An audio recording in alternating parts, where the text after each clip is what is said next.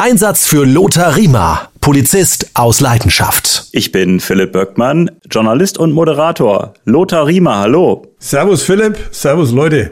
Lothar, du warst in Berlin. Erklär uns allen, was hast du da gemacht? Ja, gut, in Berlin war ich schon öfters in meinem Leben.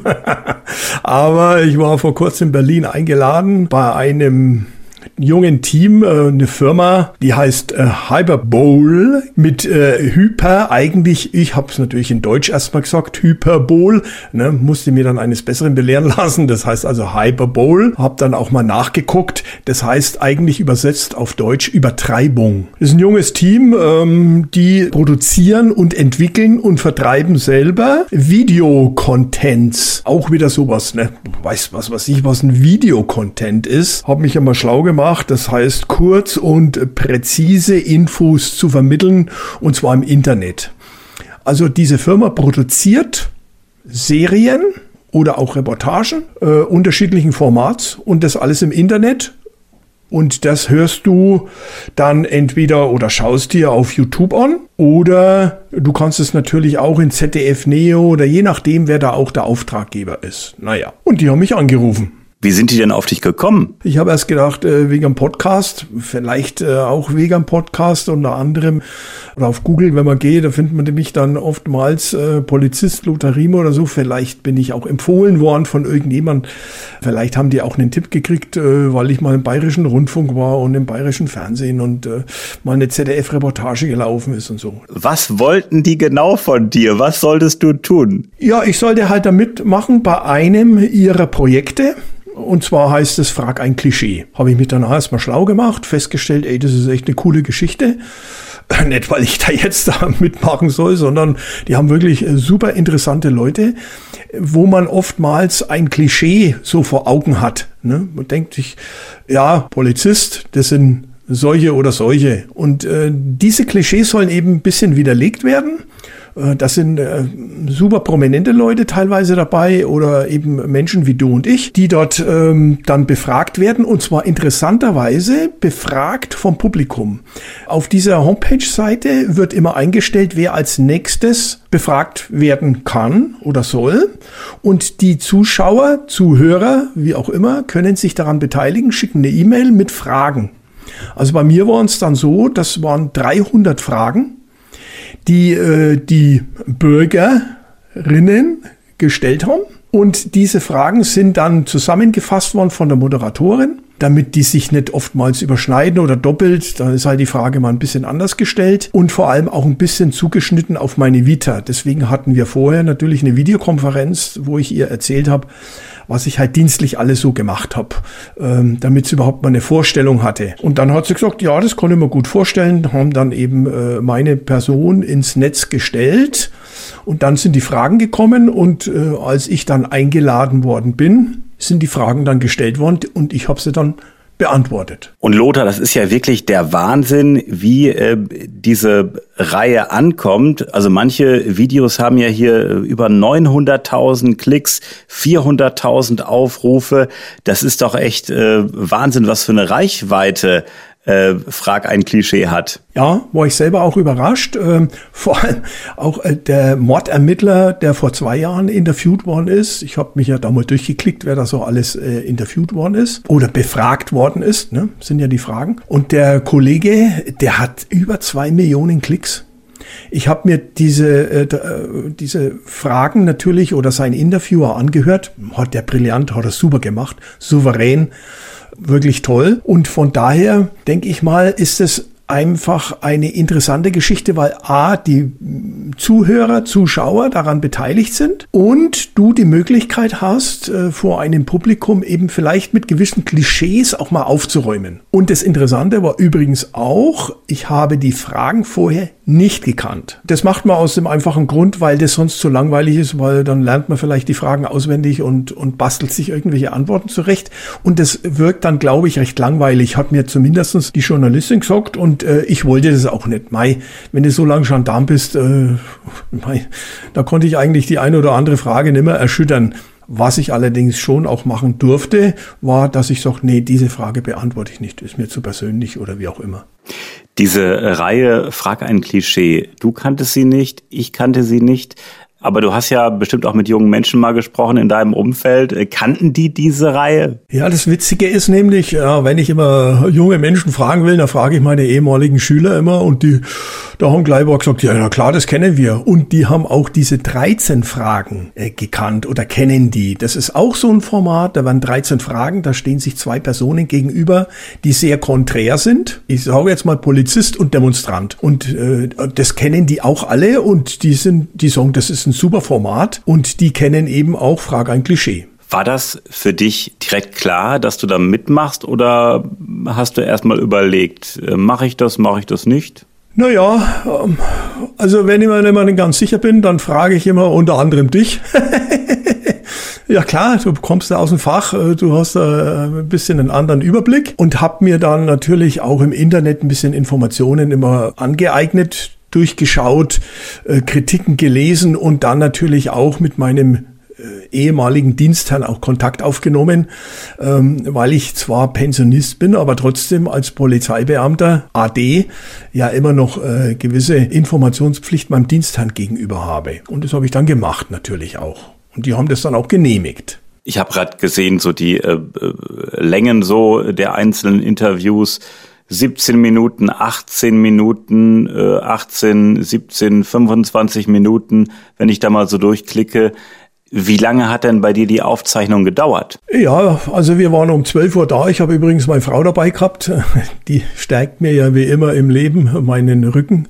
Und äh, da waren wir dann dort, haben erstmal einen Kaffee getrunken, den Schreibkram gemacht, urheberrechtliche Geschichten und so, das, das Übliche halt. Und dann sind wir in so ein klitzekleines Studio gegangen. Ich Idiot.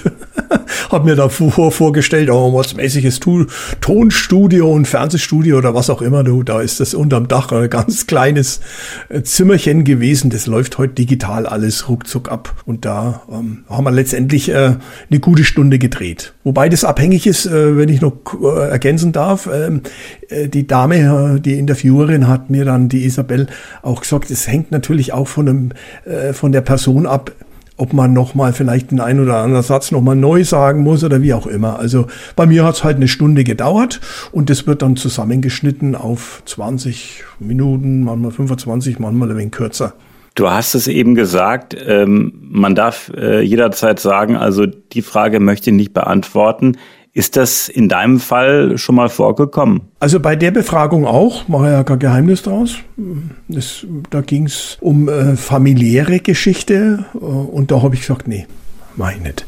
Also ich, ich will da schon auch meine Familie ein bisschen mit schützen und deswegen habe ich dann gesagt, nee. Und das hat die auch sofort akzeptiert. Das ist überhaupt kein Problem. Also daran erkennst du auch, ob das souveräne, äh, wirklich gute Produzenten sind oder ob das halt ich sag's jetzt mal, Bildzeitungsniveau läuft. Da gibt's ja auch die, die immer in eine Richtung fragen und im Grunde genommen schon im Kopf haben, was der Interviewte antworten soll, damit das in deren Konzept passt, damit das möglichst dramatisch ist.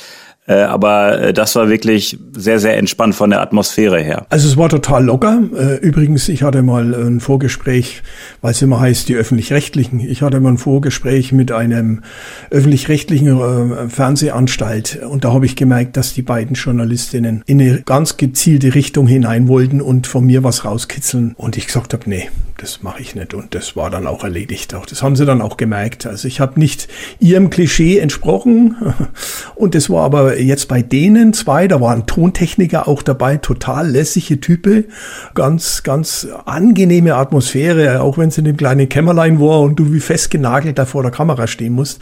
Aber es war wirklich tiefenentspannt, tiefenentspannt. Die zwei waren locker, flockig ähm, und ich auch, hoffentlich.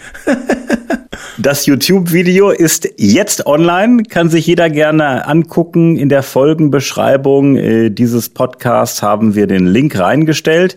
Und äh, wir wollen extra hier nicht so viel verraten, weil Lothar, am besten soll sich jeder ein Bild machen und sich äh, die Folge mit dir anschauen. Ja, klar, gerne. Ähm, unterstützt das junge Team. Schaut euch das mal an. Äh, lasst euch mal überraschen. Man muss ja auch sehen, äh, man hat ja selber auch eine kognitive Dissonanz, heißt es ja in der Fachsprache. Ne? Man sieht sich ja selber mal ganz anders. Deswegen war es mir mal ganz äh, recht, oder war in dem Fall auch, dass meine Frau dabei war. Die fängt mich dann schon immer mal ein bisschen ein.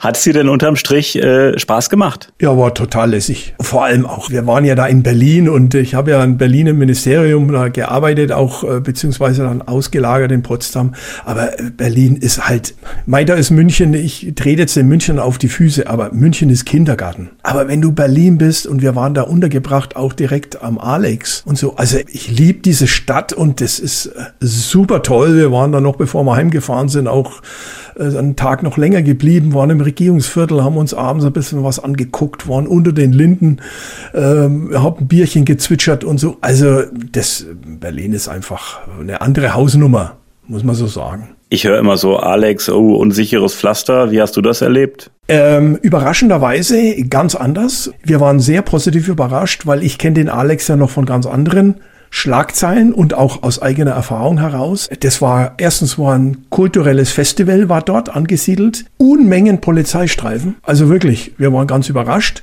Dann haben die eine Container-Polizeiwache da aufgebaut mit Kameras, was ja eine super präventive Wirkung hat. Also wir waren begeistert und wie immer ist es natürlich auch im Zusammenhang mit baulichen Maßnahmen. Also du kannst halt eben auch bestimmte Gefahrenpunkte entzerren, indem du bestimmte bauliche Maßnahmen triffst. Und ich hatte das Gefühl, die haben den Alex einfach super umgebaut, auch neben dem Roten Rathaus dann die Fußgängerbereich, die Straßen raus, die Kraftfahrzeuge rausgenommen, Straßen gesperrt, viel Grünanlagen da ein bisschen angelegt und so.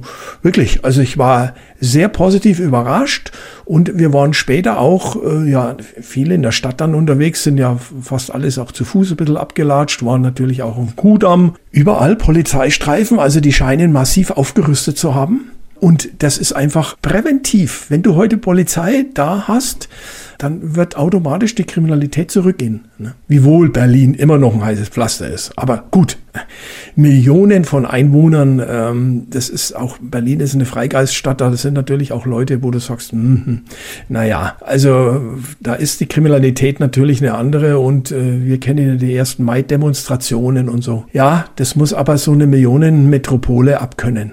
Wie habt ihr den Abend ausklingen lassen in Berlin? Ja, also wir sind jetzt nicht die großen äh, Durchzieher, die jetzt, sind wir auch schon zu alt.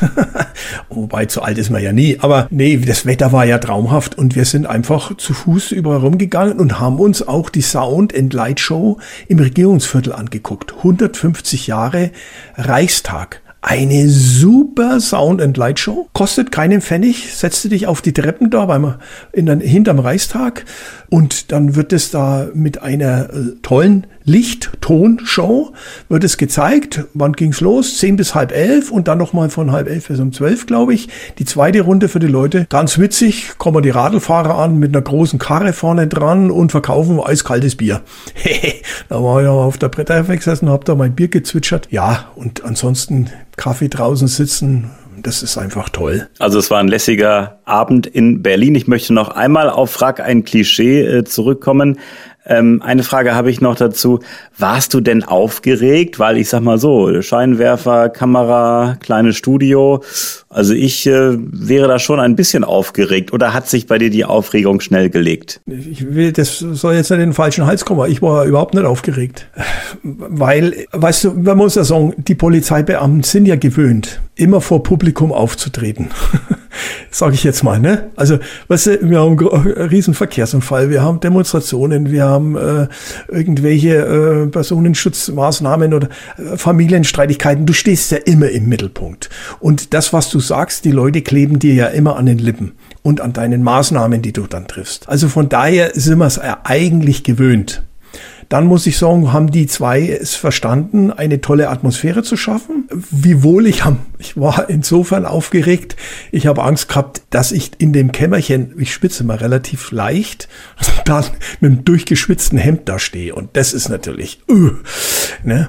Und da durften wir auch nicht mal den Van anmachen, ähm, weil äh, das hätte Hintergrundgeräusch gegeben, Fenster war auch keins. Da habe ich gedacht, mein Gott, jetzt stehst du da, wenn du da jetzt richtig das Schwitzen anfängst. Ne?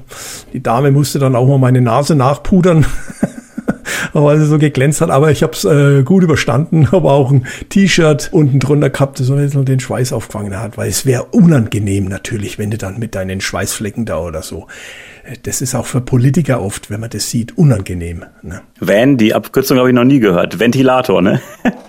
Den Van? Ventilator, ja. Also, also die Abkürzung ja, ja. kannte ich da gar nicht. Ne? Ja, du kannst mal sehen, was du bei mir, was du bei, bei mir alles lernst. Ne? Ja, kannst mal sehen. Und Lothar, jetzt gucken wir uns alle an. Frag ein Klischee mit Lothar Riemer bei YouTube. Und ich habe es gesagt, haben wir hier verlinkt in der Folgenbeschreibung. Ich sage Lothar, vielen Dank und bis zum nächsten Mal. Danke dir, Philipp. Mach's gut. Leute, macht's es gut. Und nochmal herzlichen Dank an das lässige Team von Hyperbowl und äh, macht weiter so.